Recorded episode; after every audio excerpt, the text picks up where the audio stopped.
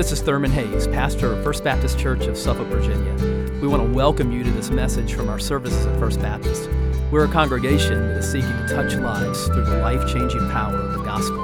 I pray that you'll encounter Christ in his power and love even now as you listen.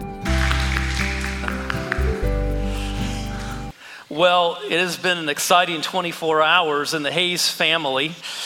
And uh, we, have, uh, we have a new addition to our, our crew. This is uh, Judge on the left, and with his big brother Jeter on the right. So, Jeter and Judge, there's a distinct New York Yankees uh, theme uh, going on uh, with, these, with these guys. But so, the picture on the right, can, I don't know if you can tell it from there, but they're soaking wet we brought Judge home, and it was right after the rainstorm that we had yesterday. And so they were romping around, uh, frolicking in the yard, and rolling all over the wet grass and running through the, the wet uh, bushes. And according to my watch last night, I burned an insane amount of calories chasing after them yesterday. And so this is one of my plans to, to stay young. So, you know, back in the days when I actually was young, I got into racquetball for a period of time in seminary.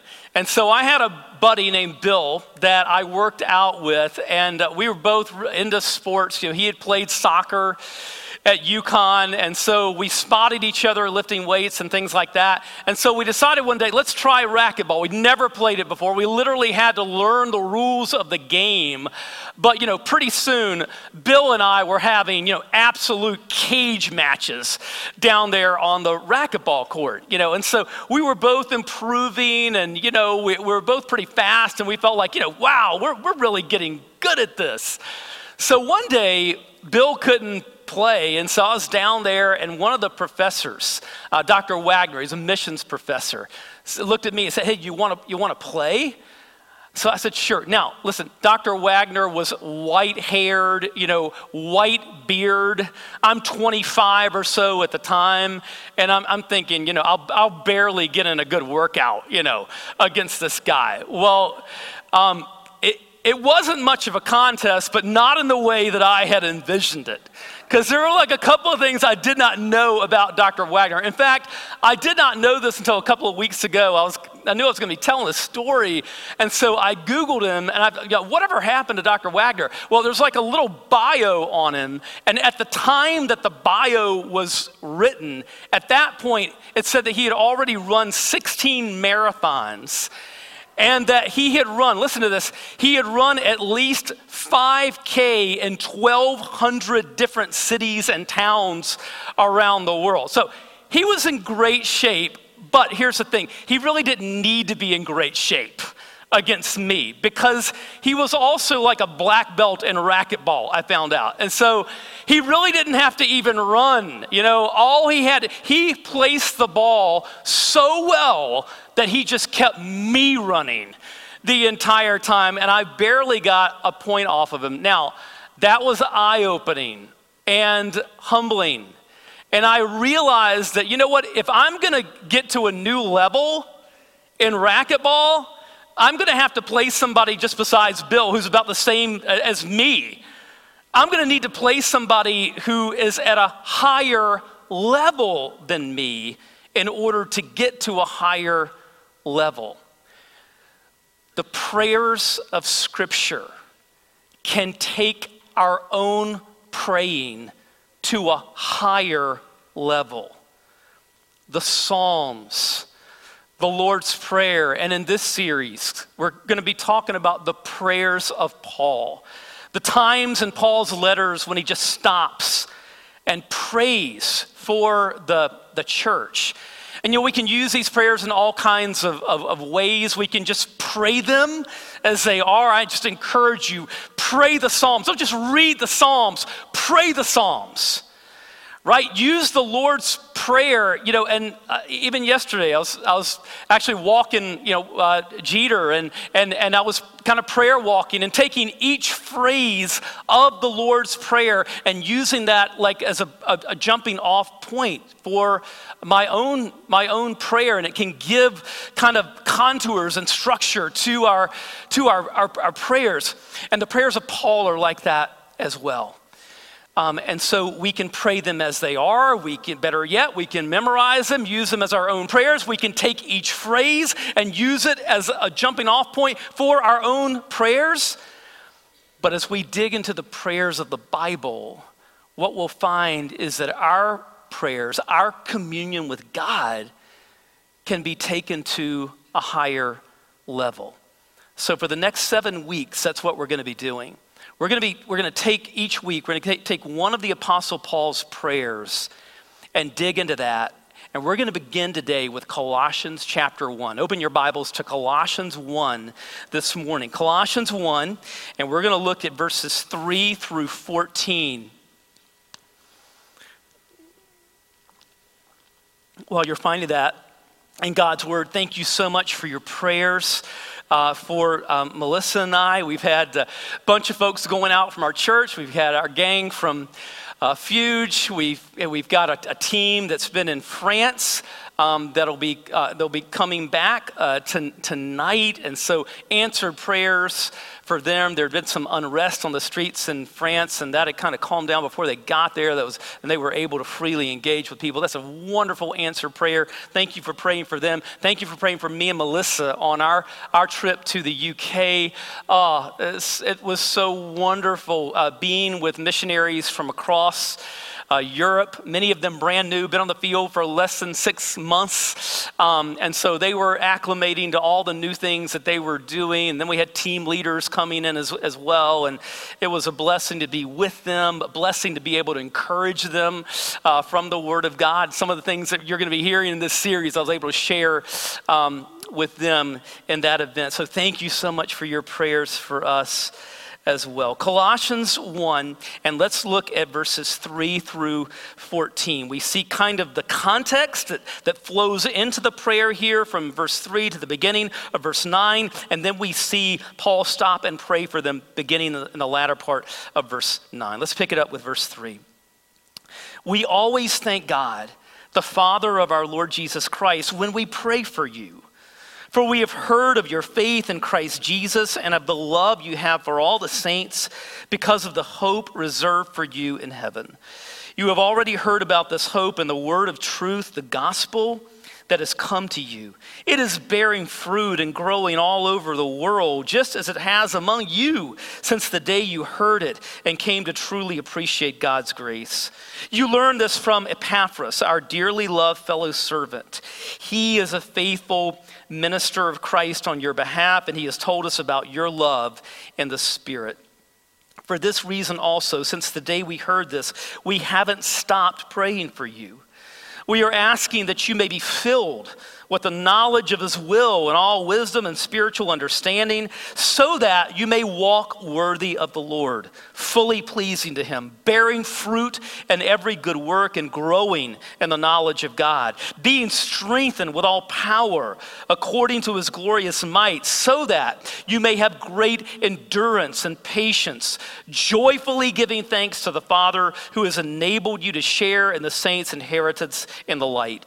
He has rescued us from the domain of darkness and transferred us into the kingdom of the Son he loves. In him we have redemption, the forgiveness of sins. Let's pray. Father, as we embark on a new series this morning, we pray that you would use the prayers of the Apostle Paul, Lord, to take us to a new place in our communion with you, in our walk with you through prayer. And so, Lord, we pray that you would use now uh, this challenging uh, prayer in Colossians. Lord, would you open and expand our minds and hearts? Lord, would you incline our hearts to you? Lord, would you make us hunger and thirst and want more of you, more of communion with you, the living God? And we know that we can only come, come to you and only approach you through your Son. And it's in his name that we pray. Amen. So, before we actually dig into kind of the content of the, the prayer, I want us to look at the, the, the context of this of, of, Paul's prayer here because there are a couple of things that we need to, to grab before we dig into the into the prayer itself. And there are a couple of things I want us to see here. First of all, notice that Paul is praying for people that he's never met. If you notice here in verse 4, he says to them, We have heard of your faith in Christ Jesus and the love you have for all the saints. He says in verse 7, speaking about the gospel, you learned this from Epaphras, our dearly loved fellow servant. So listen, Paul did not plant the church at Colossae. Epaphras planted this church. And the backstory here is really encouraging. Because scholars believe that, that Paul uh, came in contact with Epaphras while he was in Ephesus, which is about 100 miles from Colossae. And so Paul ministered at, at Ephesus for an extended period of time. And at some point, while in Ephesus, Paul comes in contact with this man, Epaphras. And Epaphras, scholars believe, hears Paul share the gospel. He comes to faith in Christ, and Epaphras ends up going back to his hometown of Colossae to plant this church. And so, how encouraging is that? Listen, we, we never know when we're sharing the gospel, you know, as Paul was faithfully doing in Ephesus. He had no idea that day that when he shared the gospel in the marketplace or wherever he was, that this man Epaphras was going to hear the good news of the gospel, his life was going to be changed, and he was going to end up going back to Colossae to plant this new work, to plant this church. And you know, we, we have no idea as we engage in gospel conversations with people, you know, whether we see an immediate response or not. The seeds of the gospel, once they're sown, can be like just have explosive power that comes to fruition at some point down the road. We never know. And so we may see it, we may not see it or know about it until we get to heaven. But listen, as we're faithful to share the gospel, as we're faithful to engage in the lives of people and seeking to disciple them, you know, as you teach Sunday school or, you know, as you invest yourself in planning for a, an event through the life of our church or as you serve in some way in a ministry of our, our church, whether you see immediate fruit from that or not, you can know that God's word is not going to return to him void. I love 1 Corinthians 15 and verse 58. It says, Therefore, my dear brothers and sisters, be steadfast, immovable, always excelling in the Lord's work, because you know that your labor in the Lord is not in vain. It's never in vain, right? And as Paul shared the gospel faithfully that day in Ephesus, it was not in vain. You know, God was going to do something remarkable in the life of Epaphras, and then through Epaphras, as he plants this church in, in Colossae. But I want us to go back to this kind of issue that, that Paul is praying here for people he's never met. He doesn't know these people. And so we need to be praying for people that are beyond kind of our immediate little world. Because it's so easy. If we're not careful, our prayer lives can become very, very narrow. How much of our prayers are just focused on ourselves or our, our concerns and our personal lives or you know maybe our immediate family or maybe our immediate circle. Friends as great commission believers our prayers need to expand like way beyond that. Look at what paul, says here about the gospel in verse in verse 6 he says that it is bearing fruit and growing all over the world and that means that our prayers must encompass the world. And so, Paul is praying here for people that he's never met. And we need to be praying for people we've never met. Praying for our missionaries and the people that they're working with. Right, that are related to our church, but even beyond that, there are opportunities with things like the Joshua Project or Operation World, or, you know, IMB has a prayer app that can just help us to, to expand our prayers to, to, to make them global prayers because we've been called to a global mission. There's a second thing that we need to see here, and, and that is that Paul is praying for them continuously. Look at what he says at the beginning of verse 9. He says, For this reason also, since the day we heard this, we haven't stopped praying for you. Now, when we think about continual prayer, you know, we can think about like 1 Thessalonians 5:17 to pray without ceasing. So we can think about abiding in Christ, where you know we're, we're breathing out prayers to God, you know, throughout the day because it's a walk with Him, right? He's never far from us. And so uh, J.C. Ryle described it one time as staying in a, a prayerful frame of mind. You know, whether you're breathing out a prayer at that moment or not, you're in a prayerful frame of mind. You're in touch with the Lord, you know, throughout the day. All of that is biblical, all of that is true.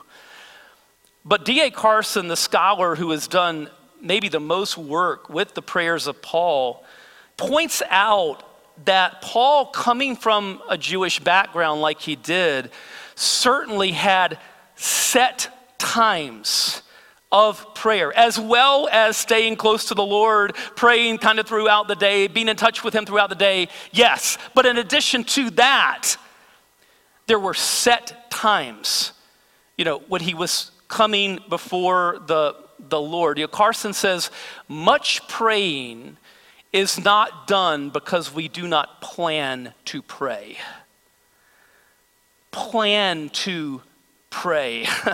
um, make it a place in your calendar, in your day, when you are going to be with the Lord in His Word and in, in, in prayer. So, a couple of things here from the the context. Now, let's, let's kind of get into the, the content of the prayer itself, which begins in the latter part of verse 9. So let's pick it up there. Paul says, We are asking, and here's the petition we are asking that you may be filled with the knowledge of his will in all wisdom and spiritual understanding. Now, this is the controlling petition of the prayer. Everything else in verses 9 through 14 flows from the statement at the end of verse 9. We are asking that you may be filled with the knowledge of his will in all wisdom and spiritual understanding. Now, when 21st century Americans hear about God's will, you know, or a prayer that you would be filled with the knowledge of His will, we tend to think about God's guidance. God's guidance, maybe for decisions that we're, we need to make, for instance. And listen, it is absolutely biblical that God does give guidance in His will and decision making and things like that. Yes, of course, He does. But a lot of times when the Apostle Paul is talking about the will of God, he's actually talking about the revealed will of God. the will of God that he has already revealed to us. For instance, in Ephesians 5:17, when he says, "Don't be foolish, but understand what the will of the Lord is." He's talking there about God's revealed will in 1 Thessalonians 5 16 through 18 when he says, Rejoice always, pray without ceasing, give thanks in all circumstances, for this is the will of God for you in Christ Jesus. He's not asking there for like guidance. He's talking about God's will, which has already been revealed to us. This is the will of God. And that's kind of the case here in the prayer when he, when, he, when he prays that they would be filled with the knowledge of his will in all wisdom and spiritual understanding, Paul there is talking about God's will that has been revealed to them. So, where do we find God's revealed will, it is in the scripture. We, we are filled with the knowledge of his will in all wisdom and spiritual understanding as we soak ourselves in the Word of God. And listen, not just kind of, you know, a pick me up verse here and there, but, but really digging into the Word of God, you know, studying books of the Bible. That's why we do expositional preaching here. Um, reading the Bible, reading the whole Bible, and having a plan to do that, and doing it repeatedly so that we're learning more and more of the, the nature and character of God and the promises of God as, we, as we're taken into the whole sweep of the story of God in Scripture. And the late Tim Keller um, said something uh, just a few months before he passed away. Uh, Keller said this He said, Nothing more important for a Christian to do than to read right through the whole Bible over and over and over at least once a year. The key is to do it every year for years and years and years. Don't try to take in everything in one reading in one year. It's more than worth it now. That statement should not have been controversial. There should be, there's nothing controversial about that statement. But when Keller posted that, what we just read on social media, you should have seen the blowback that he got from American Christians, whiny American Christians who came back at him and said, Oh, you know, that's, that sounds spiritually, spiritually abusive, or that's legalism. Friends, that's not legalism, that's our life. That's our lifeline. I can't imagine what I would do without the Word of God.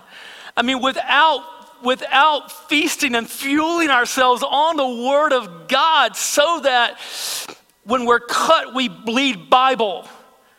And when we're going through situations in life and trials and everything else, we've got the armor of the Word of God that is in us.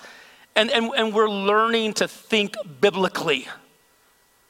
You know, and the only way to do that is to soak yourself in the scripture. That's how we, that's how we know the will of, of God. But, but again, that takes a plan right? It takes a plan. There are all kinds of plans. I mean, if you go on the YouVersion app, it's free. You know, you hit plans, there are dozens of plans. You know, that will take you systematically through the Bible. It doesn't take that long each day to do it either, but like as you do it repeatedly, your life is blessed, your mind and your heart is renewed and you learn more and more how, how to think biblically, and you learn more and more about the, the will of God that has been revealed to us, that you can walk in that. And that's the point of this. It's not just that we would acquire more Bible knowledge, the ultimate point is that we would walk in this. Walk in this, which is exactly where Paul is going next in verse 10. So that, purpose clause, so that you may walk so that you may walk what? Worthy of the Lord. Wow, what a powerful little phrase this is. That we would walk worthy of the Lord.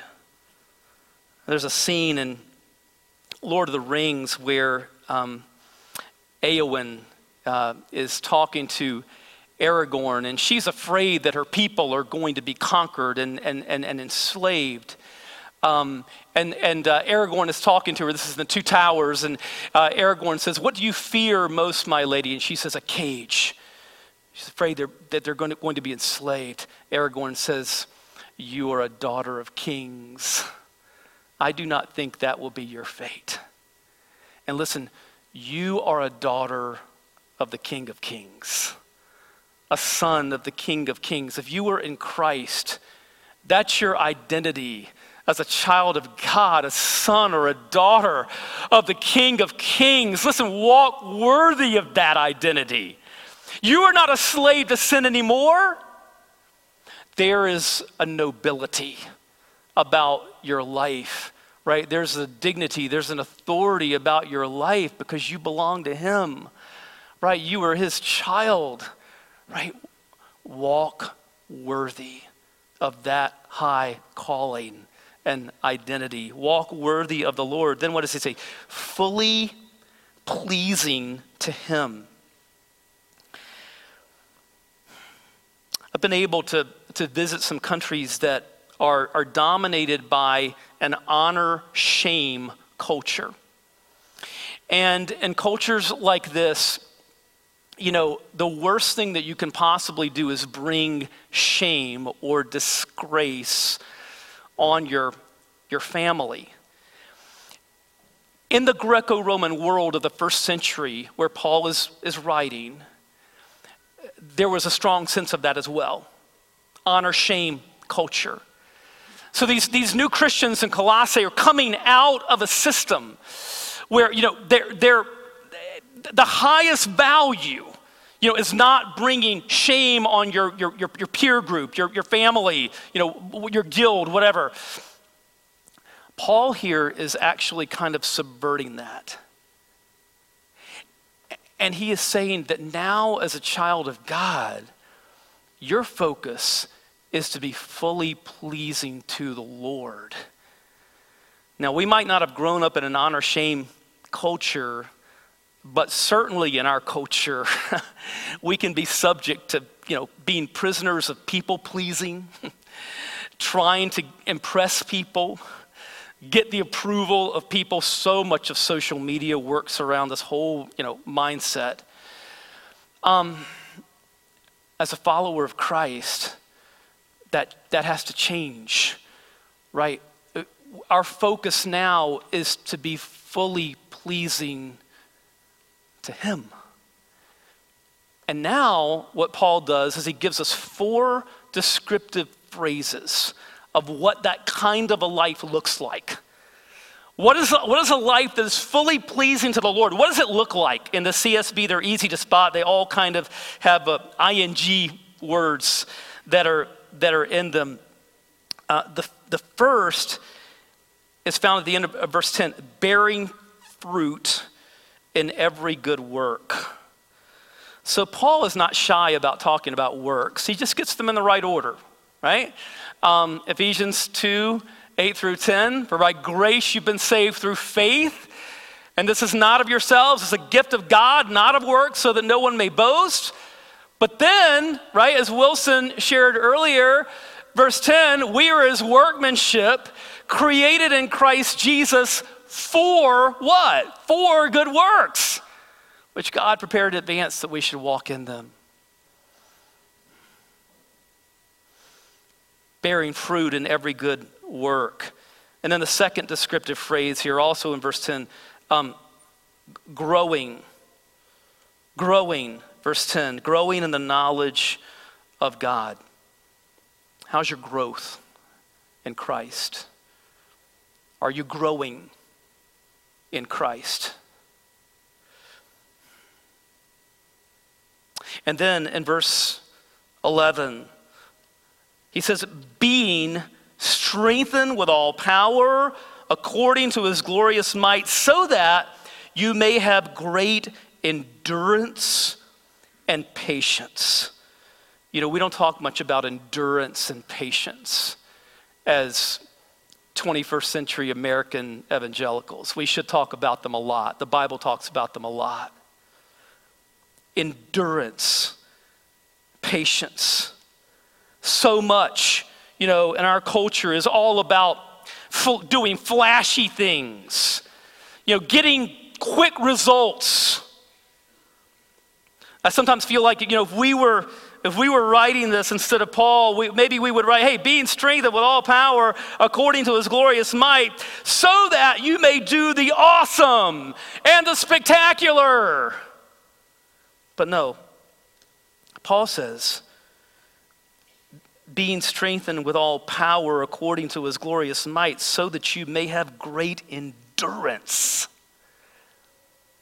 and patience I love what Carson uh, says about this. Carson says, in an age when tempers are hot Quick solutions are ardently courted. Success is revered, victory is cherished, independence is lauded, and easy triumphs are promised. Great endurance and patience at first glance seem like less than stellar qualities, but the truth is, they are so far beyond human capacity that they require the power of the Spirit of God. Endurance, patience, steadfastness. God is pleased with these things. And then look at the look at the, the, the very end of, of verse 11 and verse 12. Joyfully what? Giving thanks to the Father who has enabled you to share in the saints' inheritance in the light. Listen, whatever your trials today, whatever burdens you're carrying this morning as a believer, the overriding reality in your life as a child of God is that you have a great inheritance that is already secured for you. In 1 Peter 1 4 says that that and we have an inheritance that is imperishable, unfading, and undefiled, kept in heaven for you. And it's right around the corner, right? Christ is coming again. We're going to be with him, whichever comes first. But in either case, listen, the, whatever length of life we have in this fallen world is a drop in the bucket compared to eternity, where our inheritance is ready, won by Christ, and waiting for us. Now, listen, when we understand that, that should put the trials of this life in perspective. They are not going to last. And we've got glory that is coming. John Newton not only was a great hymn writer, wrote Amazing Grace and other great hymns, but he was a, a, pastor as well, and he was known for his ability to kind of illustrate. I love what Newton says about this. Newton once said, Suppose a man was going to New York to take possession of a large estate, and his carriage should break down a mile before he got to the city, which obliged him to walk the rest of the way. What a fool we should think him to be if we saw him wringing his hands and blubbering out all the remaining mile. My carriage is broken. My carriage is broken. Dude, you've got an inheritance that's right. Walk a mile. I mean, it's right around the corner. Who care, why do you care about your carriage? You've got this inheritance.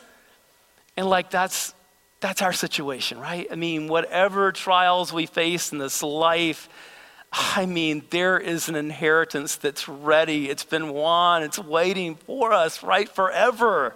And it's right around the corner. And so rejoice and be thankful. Give thanks and rejoice that you have been rescued. Look at verse 13. He has rescued us from the domain of darkness and transferred us into the kingdom of the Son he loves. In him we have redemption, the forgiveness of sins. You know, a few weeks ago, um, the world was so transfixed by the plight of the sub that was going down to explore the Titanic. And, you know, everybody was kind of on edge and reading updates about the search. Well, it turns out the crew probably uh, perished on the way down. And there was no rescue. This is a story where there was no rescue from the darkness, from that dark abyss. But Paul says here that we have been rescued from the domain of darkness. And I love this transferred. The word means like to be relocated into another realm, into another country rescued from the domain of darkness and transferred into the kingdom of the Son he loves. We've got a new king. We're part of, a, we're part of his kingdom, the kingdom of the Son. And listen, Jesus is the Son he loves. And if you're united to Christ by faith, that means that God loves you like he loves his Son. because you were in his son. Right? Verse 14, in him. You were in him. And if you are in him, you're united to Christ, That means that the Father loves you the way that He loves the Son because you are in the Son. Again, I love what Tim Keller says. Keller says the gospel is this we are more sinful and flawed in ourselves than we ever dared believe. Yet at the same time, we are more loved and accepted in Jesus Christ than we ever dared hope. That is our position in Christ. Let's pray. Lord, we, we thank you for the love of Jesus. We thank you for the love of your, of your Son. And Lord, we, we thank you that, that, that you love us the way that you love him because we are in him. If we are in, have come to Christ and by repentance and faith, and we're, we're joined to Jesus, united to the Son that you love. And so, Lord, we thank you that you love us and you accept us as your own children on that basis. Lord, take us deeper into our walk with you. Lord, our, the way that we commune with you in prayer is just so absolutely vital for the way that we live our lives. And so, Lord, we pray that you would, you would use this text and this series to draw us closer to you. As we just continue to pray, what's God doing in your life? right now. We've heard testimonies of what God has done uh, in the lives of, of students at camp this week. We praise God for that. What is, what is God doing in your life? Are you growing in Him? Do you know Him? If not, He invites you to know Him. The work has been done. There's a Savior. He died for sinners like you and me on the cross. He rose from the dead that we might have eternal life. Turn to Him. Trust Him right now in these holy moments. Turn to Jesus.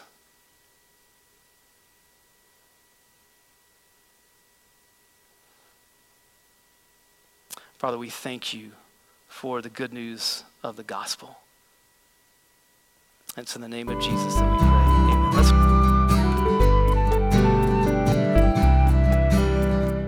I hope you've been blessed by this message. Christ is the answer for every need, now and for all eternity. As someone once said, Jesus plus nothing equals everything, and everything minus Jesus equals nothing. Have you trusted in Jesus as your Savior? If not, why not now?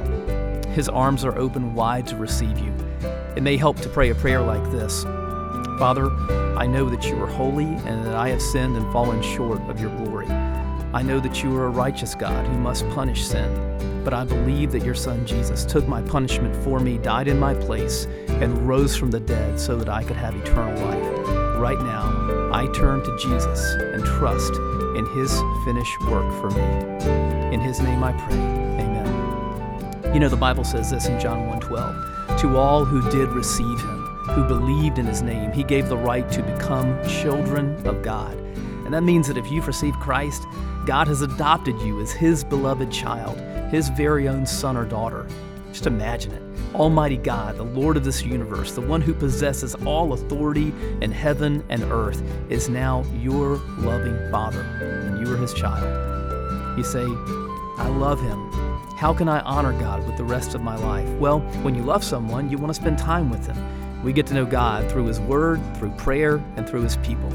I would encourage you to pick up a copy of the Bible and begin to read it. Begin to pour out your heart to Him in prayer.